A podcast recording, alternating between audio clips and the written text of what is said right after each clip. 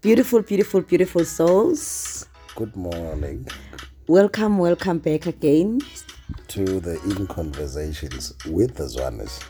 Yes, uh, t- in today's uh, session, we thought that we let's rather talk about the importance of healing. Yes, indeed. Because with the flat tire, they say you can never be able to get anywhere. I'm referring to healing. If it's not done, it's an example that is like a flat tire. Unless you change it, you can never be able to get anywhere on your journey. And I think I love the the the esiqala ngayo or what we are sharing using the fla- concept of a, a flat tire. Um, so I think i- with that being said, or in that context, I want us to start there. Gucci, what is healing according to you, Stand? Uh, because the reason I'm, I, want us to define healing as well is because I see a lot of people healing they think of pain you know they think of what and the people will say yeah healing is painful so let's rather not go there you know it's something that I'll see some other time and stuff like that. So seeing that we're talking about the importance of healing so ke see, see, si define what is healing according to you? And eh, ukuthi that concept that you've just shared of a flat tire. It, it makes it a very interesting yeah. Ya ngingayifanisa i-healing ne ne ne stumbling block uma ngisho eh kufana nehump also on another concept ku ku- ku- ku- ku- kufana noku ne blockage yinto ekubambezelayo on your way to a destination. So i-healing i- into ekubambezelayo? I i i i- i i- i healing bangithi ifana ne stumbling block eh i don't mean ukuthi i- iyakumisa but what i'm saying is yinto kufanele wedlule kuyo. Singabantu sine start and then we journey to a destination. So ke if ukuthi you go through i healing u- ufana nomuntu indawo kumele udlule kuyo to a place you are going to. So mangithi fana nehump mhlambe ke ngilekhe a better word mangithi i stumbling block. Because uma kuyi stumbling block we know ukuthi ma ngabe une blockage in any way eh otherwise kuzo overflow unless kube ukuthi uyayikhulula indawo evalekile. So ke bengishoda ngegama elibetter to say it but yinto engifanisa nokuthi eh kunento okusuke it's a must into kufanele kudlule kuyo. So ngamanye So, uh, amazwi from what i'm hearing is i- i-healing according to you it's, it's, a, it's a portal that you need to open for an overflow to happen. Exactly. For a free flow not yeah so you should yes for a flow Yes, to happen. yes. So it's like i-hose pipe ma iblockekile uyabona se- i- i- inaleya party leya i- yamagonqogonqo etwistile. so you are unable to ukuthi amanzi adlule and, get to the next place. So that's what you are referring i-healing as that block that part etwistekile ukuthi ufanele ukuthi uyiqhaqhe. Kumele na kanjani kube ukuthi yindawo okumele wedlule kuyo. And uh, i know ke ukuthi abanye abantu eh with their own reasons baye ba refer to healing as a choice. In my perspective healing is a must. It's a command. It's an order you have to heal. It's very important. And uh, i'm not saying ba wrong abathi i choice you choose ukuhila or otherwise or any other points abangawa mention to define. But nje akusiyona into engathi you are at liberty to choose. It's a must as a silo masqala kufana nokuthi ube ne flat tire or a puncher on a journey. Unless uyishintsha rest ubophe iphondo cause aw- awukwazi ukufinyelela to your destination unless utshintshe i-flat tire so ke bengisho ukuthi lokho akusiyona i-choice. Uma usendleleni noma ngabe kuthiwa awunaso spare wheel in the concept esikhuluma ngayo it's a must ukuthi fateke wenze njani? Uyichinje so that you will get to your destination. Whether unayo ispare tire or you do not have it it's a must ukuthi kuzofanele uyichinje so that you'll be able to get to your next destination you know mina i've always said to people uh, healing is loving yourself. That's how nje mina define it you know healing is actually giving yourself unconditional love. Eh, healing is like saying to me yes i've got I'm, I'm noticing these flaws i'm noticing these pains i'm noticing these not so good things. But in as much as kunjalo i'm accepting these things as part of me and i'm doing something about it rather than me saying kuta eh like being in denial and saying they don't exist or make as if like shoving them under the carpet hoping kuta if it's under the carpet at least i don't see it.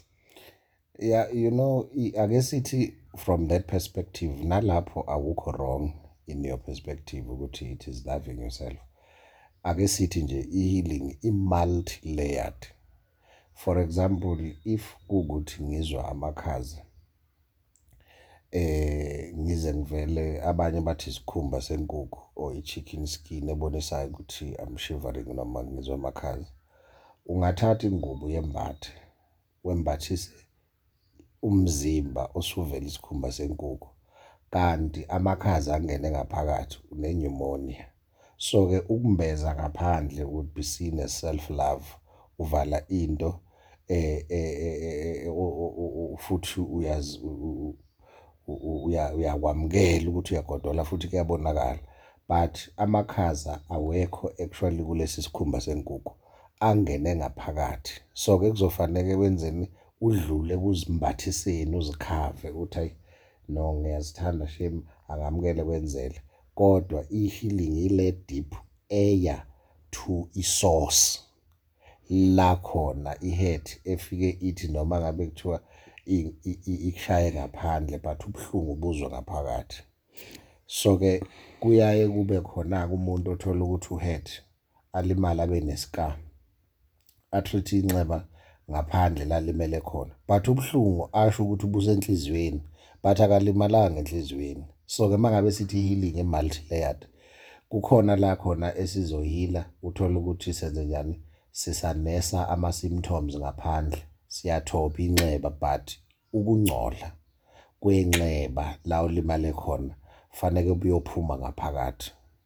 So i- ingakho ke ngithi healing is multi layered and we cannot say you're wrong now makithi it's self love No man angithi mina itself i- i- that's that's where mangikhuluma nge-self love mina I'm not talking about the the the concept that is out there. I- yokuthi self love is eh taking pictures eh nursing yourself dressing nicely and eh eh mina my understanding of self love is loving all aspects of yourself including the parts that are not so lovable. Because if you cannot love the ugly part of you there's no way that you will also love the good side side of you wholly Mm. openly slow. So self love to me it's something completely different. Hence hence ngithi healing to me represent you loving yourself completely. Unconditional giving yourself unconditional love. Yabona? Giving yourself unconditional love because unconditional love you are not you are not putting conditions good no this is right this is wrong. You are just saying i love myself as i am as as nginjalo as ngibheda you know? So that's what i'm referring to so as we are talking ukuthi it is very important again ngibuyela a, a eh, eh, perspective that you shared you go yokuthi yespetaya ye sorry ye puncher you know ukuthi it's very important for us to understand ukuthi the, the, the, the in the journey that's why in the car you will have a spare wheel because there's things that will happen. As long as you are on the road ama chances of you getting a flat tire are very high. Just like when you are in a relationship chances of you getting hurt and mangithi relationship i'm not talking only about between mina nawe. Sengisho ukuthi any form of relationship because, because it can be a relationship between me and my mother or me and my parents. So any form of a relationship you are bound to have what we call ama flat tire. Things that will eh, eh, that will bring the hurt so i- i- i- it's important ukuthi we, we see understand loo nto leyo ukuthi there in, in any form of relationships there will be ama-concepts anjalo. Yingakho kubalulekile ukuthi when the hurt happens which is the flat tire we do not make it as if it did not happen and stay with the flat tire because we are not going to get anywhere but is to acknowledge ukuthi hey sengine-flat tire manje angikho right then there's something that needs to be done. And again ufix i-flat tire there's two things that they do. Normally most of us uvele uye nearest garage udrive nearest garage bavele balipompe. Uthi bakupompele ujahile. But the people basegarage they will then tell you ukuthi no rather noma singalipompa you're not going to get far so we might as well sili- sili- silifake amanzi silicheck ukuthi i- imbobo i- inkinga ekuphi bese sithola the source which is what you are talking about. The source which is kungenele sa bebi kungena ispikiri or akungenanga ispikiri actually lidabukile ithaya or kungena ispikiri so siyasikhipha than ukuthi uvele ungene egaraji uthi hayi ngicela nje mina ukuthi ngivele ngi- ngingifuthele which is what mina normally do ngithi hayi futhani ngizobuye ngilibone. Then kusho bona these guys but that's not gonna help you. Rather we check ukuthi what seems to be the problem. If ukuthi bese bayikhiphe bayipeshe because then that will at least will give the tire mm, a longer lifespan because what was the source of the problem has been fixed. Than me looking at the flat tire and assuming ukuthi ah liphantshile nje let me just go and uh, have it ngilipompile so yile okhuluma ngayo-ke it's multi-layered multi-layered in that aspect ukuthi once you have omunye umuntu kungaba yikho lokho ukuthi it's just a a a i- i- i- i- i- ispikiri esingenile es- es- e- e- e- em, a poke of that lokhozana ifanele ikhishwe. But omunye uthola ukuthi kudabuke ithaya itself. So mase lidabukile angeke likwazi ukuthi lipesheke that's why they need to go to abathaya abantu benza ithaya like babiza ini ithaya clinic. Then yibo bathi no le thaya ngeke lisasebenza yes. Yabona then ngeke lisasebenza get a new tire kwesinye isikhathi lidatshulwa lingadatshulwanga ukuthi maybe ushaye iphotholo anything like that lidatshulwa ukuthi seli yini seligugile.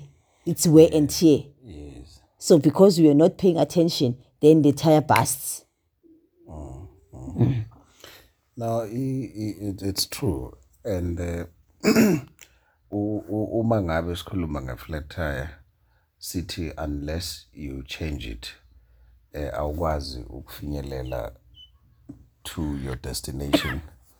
Eh it's a figure of speech ebonisayo ukuthi ke we have so many other issues.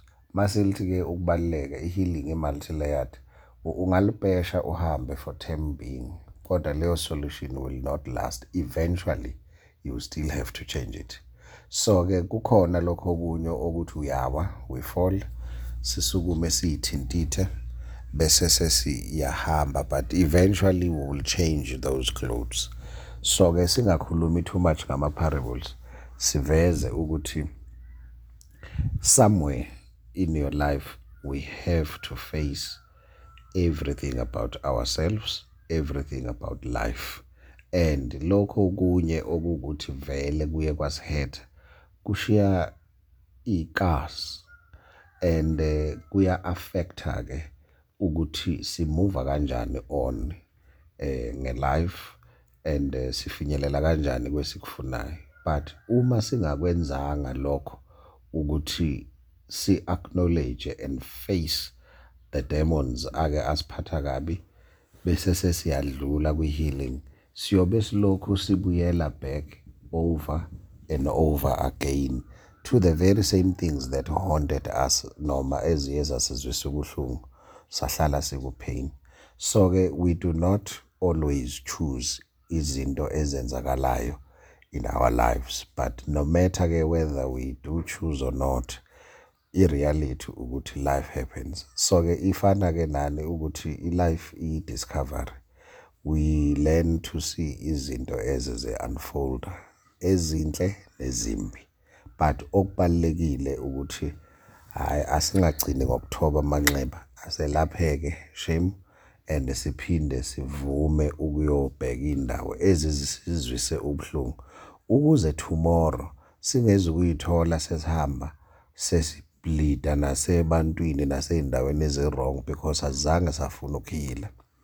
We had a scenario ke eh in in in real life kwifamily yethu omunye wama brothers wami wagwazwa hayi ngisho na njengenkomo egwazela ukubulawa ngendlela amanxeba yiyo wahamba wayesibhedlela and aclean amanxeba wa wastitchwa. Eh esestitchiwe aphola avaleka ngaphandle.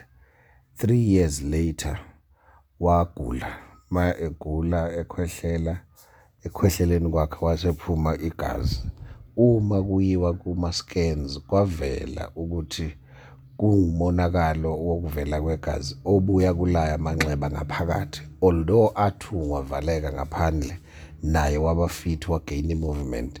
So kokubonisayo from that lesson okuyi real life story ukuthi izinto zingavaleka ngaphandle kodwa kutholakala ukuthi okwesikhashana faneke zithi noma seyivalekile ngaphandle kubuye kuze kuyokhishwa ubuthi nokulimala nokungcola okuyizinto ezakhelele ngaphakathi la kusithakale khona. So ke we have to pay attention. And ama attention esiwabhada esiwasizoyiphaya or esizowabheka. Kwesinye isikhathi ke kukhona la esibuka khona sigijima kukhona la esizoncedwa khona. Eh ukupay attention to to ourselves. Kukhona la esizoncedwa abantu besitshela ama blind spot. So ke masithi multi layered we mean it ukuthi i deeper that much but it's a must. Yazi ukuthi i love sithanda le story oqeda nje ukuyishare eh because it explains what masikhuluma nge-deep healing or ukuthi healing it's multi-layered.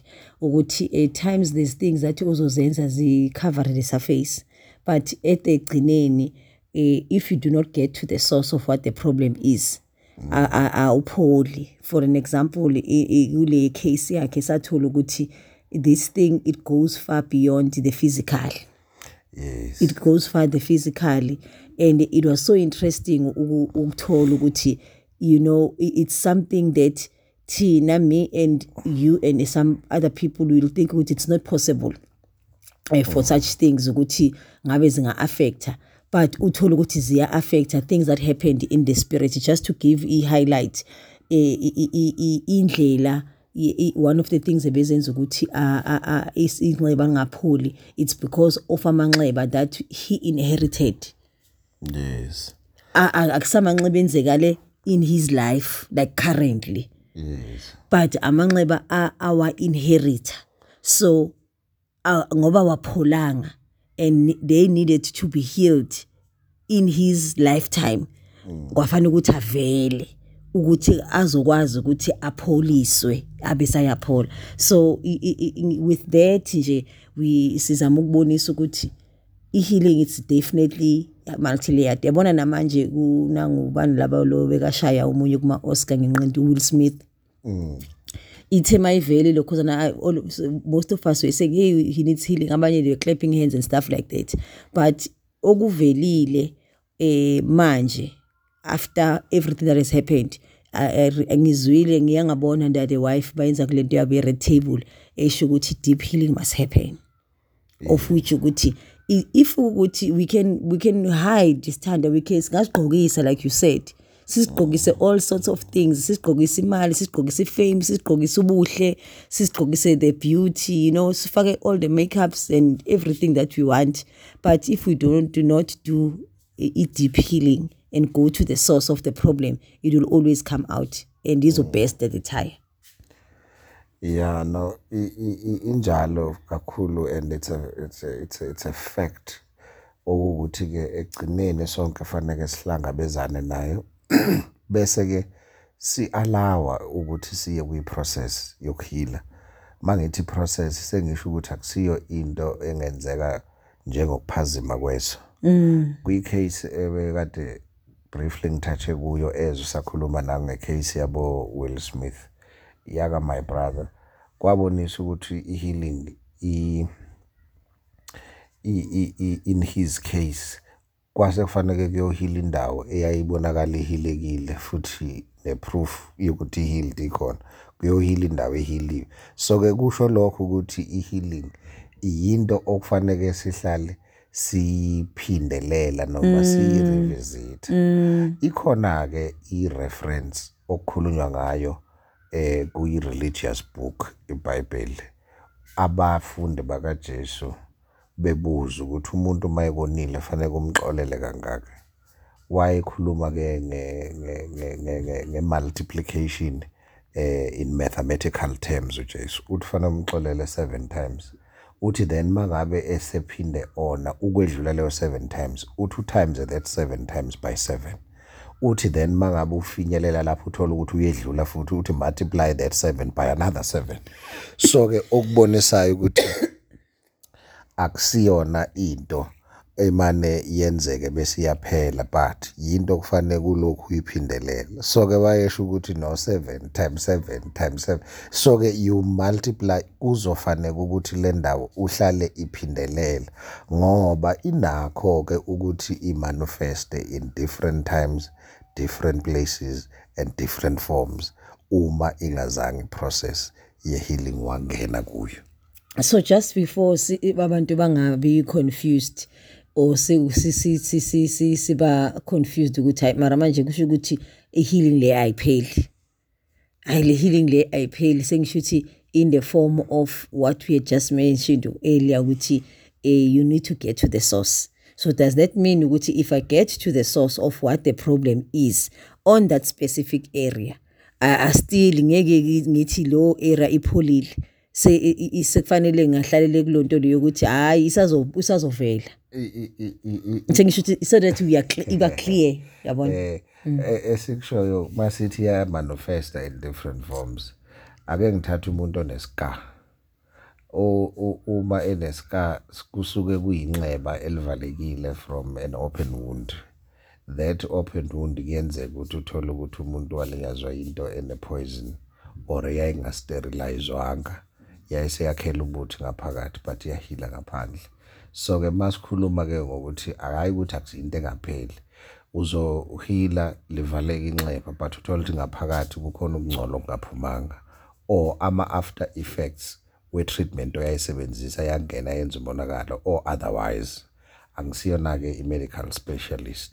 But lapho engiyakhona ngithi uzohila kuklineke ngaphakathi kuvaleke nenxeba kusala isikha leso sikha sizohlala sinjani siyi remembrance yokuthi lana kambe ngake ngagileka.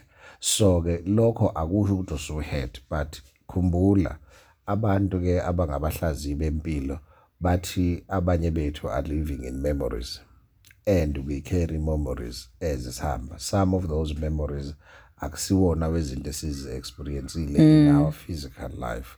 But ama memories abuya back to i mm. yethu ngokwe bloodline. So ke esikushoyo ke ukuthi wena dlula ekuboneni i-healing ngento sokuhethe kuyo ngenxeba kukhona i-healing ebalulekile yamagama akhulunywayo. Amanye yilawa ozozwa kuthiwa umntwana for example atshela ukuthi angeke abe next leyo nto in every aspect ye life ahlangabezana nayo. Uma uyosebenza ngokuzikhandla efuna ukuprove the words akhulunywa kuyo ukuthi akasinex ukuthi yena uyi something and important mm. so kuzothola ukuthi la khona abanye abantwana bethatha khona once yena uthatha 10 times because mm. fanele ayena extra mile mm. ukuprove what was spoken mm. against lokho abelievela kukho na capable of khona so ke akusikhona just indaba yamasikazi and lapho unenxeba but akusile libonakala ngamehlo kodwa likhona in your soul ukuthi i have been reduced to nothing therefore i will work 10 times 100 times 1000 times an effort just to prove ukuthi i am something. So ke maningi ama areas okufanele siwabheke and asisho ukuthi awapheli masithi fanele sihlale sivisita we will carry those memories. Amanye awo abuya back to ilokhuzana ama memories esawathola noma esiwa inherite from i-DNA yazi ukuthi you just just touch something that is very very important and very uh, powerful lokuthi some of the things some of uh, some of us sizithola sisebenza like overworking. Sithi like we are building our success you know if we sleep things sleep kanti kahle kahle. We are proving. Kusho ukuthi kusesenalela nxeba. Iscar it's not it's covered. Like iscar it, it has healed on the outside ukuthi you are no longer that child or who, who did uh, uh, like they said you are not going to amount to anything ne? Yeah. but you amounted to something. But because the scar sisesekhona then wena you unconsciously go out uhambe you are still proving yourself even when you do not even have to prove yourself. And you end up overworking and when usitshela ukuthi no if i don't work i will keep i, I will not be able to stay la ngikhona. So i've got so that what i'm getting is that kwalokho it's another uh, healing kusho ukuthi it's another area that one needs to heal from because ungazithola uba overworker and just to prove yourself wona usitshela ukuthi and ukuthi kupha ama results but at the same time it's burning you yes uthola ukuthi so far you struggle from a burnout sekuthiwa umzimba wakho uvele wakhicka out either maybe wathola i-stroke or whatever other forms eh, of eh, ailments angenzeka azenza ukuthi ushut it down because wena you are not conscious ukuthi while you are thinking ukuthi you are working and because of his success actually you are still sitting in the very same spot yokuthi you are proving yourself because kunalento ethi if i don't do then i will not. Kanti sesikhohliwe ukuthi even when we came here as kids as a child uza la ungaphethanga nix ungaqokanga uzihambela awazi nokukhuluma ukwazi ukwenza nix but the your presence makes a huge difference. Yeah you've put it very well. And uh, on my side uh, i will say in in in in in in in, uh, in, in conclusion uh, because sasebe spirit saka good friday and uh, i will speak here in religious terms on this one. Uma sithola in the bible sithola ukuthi uJesu wahlushwa uma ezoyobethela emnqamlezweni washaywa imivimbo watholiswa umqhele wameva wabethelwa esiphambanweni. Leyo experience adlula kuyo. It's not a good experience i'm imagining eh to remember. Kodwa ikwedlula kuyo ngoba kwakufanele adlule kuyo ukuze abantu basindiswe. So says the bible.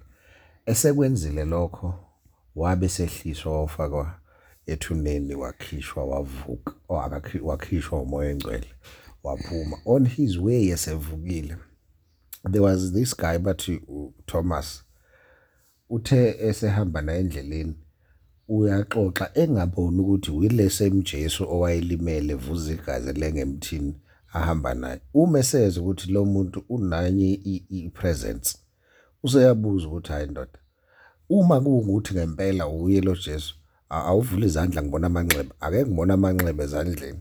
Wayethatha uJesu embuyisela lapha edlule khona but ngoba kwakufanele edlule it was not a good space to take somebody because akekho umuntu othanda ukubuyela la ezwe khona ubuhlungu.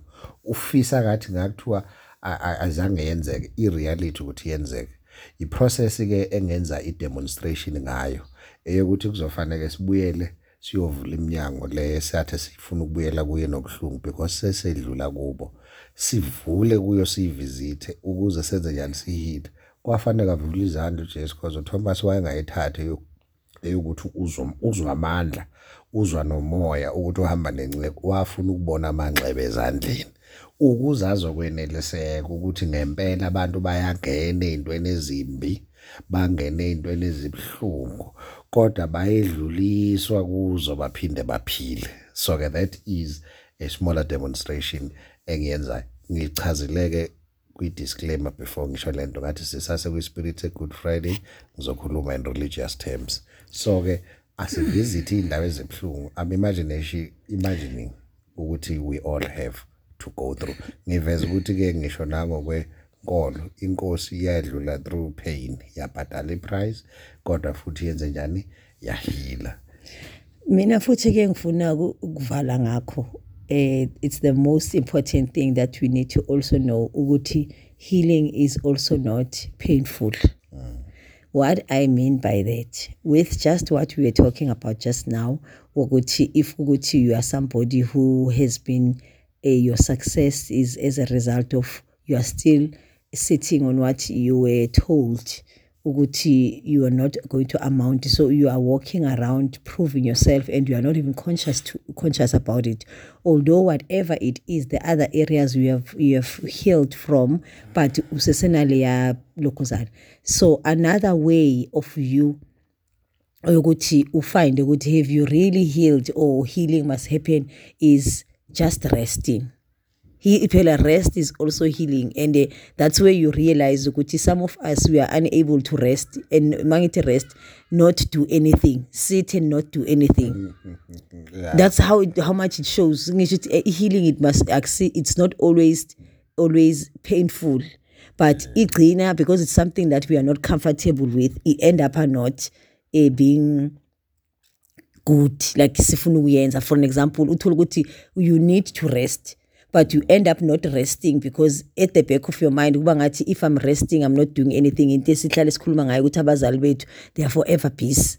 Yabona? Yeah. forever busy doing this and this and that. They, they don't want to rest. The only way for them to rest is when they get sick. Yeah. And uh, you put it very well. Ngiyabonga. And uh, manje sengivalelisa ngithi ke i-healing ayikho only emotional ayikho only physical ayikho only spiritual ifar deeper than that. It is holistic. Engisho ukuthi khona healing ezoba okufaneke sihile kuyo spiritual kukhona okufaneke sihile kuyo physically hmm. kukhona kuzofanele ukuthi si sihile kuyo mm mentally. mentally. Eh psychological all all other so areas. other areas. So kusho ukuthi le nto esihlala siyisho thina eh esazi kakhulu phela abantu besifazane ama healers sithi hey these men must heal. Eh sisho sisho thina sikhuluma ngale healing esiyaziyo. Yeah. because phela i-healing happens in different ways. In different so ways. if umuntu is still healing in the physical yes. ngendlela yakhe asithi uyahamba umuntu akhona uyofutha. And mina i'm thinking ukuthi hayi ukufutha ini ukusala ingqondo yakhe ayisithi but i don't understand ukuthi he's actually using the fire element to treat to, to melt whatever it is that could be in the spirit in the physical and so forth. Usasenamanye ama-layers kusesenamanye ama-layers yes. so I be know. patient with I, us with yourself. You are in the journey. Mm. healing is a process. Ungabi harsh ungarush and if you heal one part you still have multitude of other parts to heal from so ke singalimiti healing to only physical aspects mentally psychologically spiritually eh, otherwise kuningi the list is long.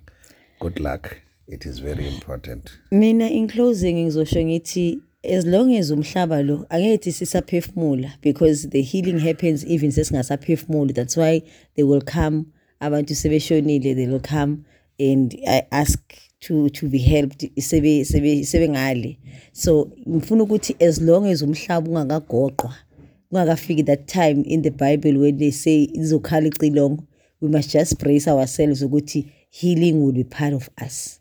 Yes. Either in the physical or in the spirit but healing it will always be part of us. Let's embrace it. Goodbye. bye bye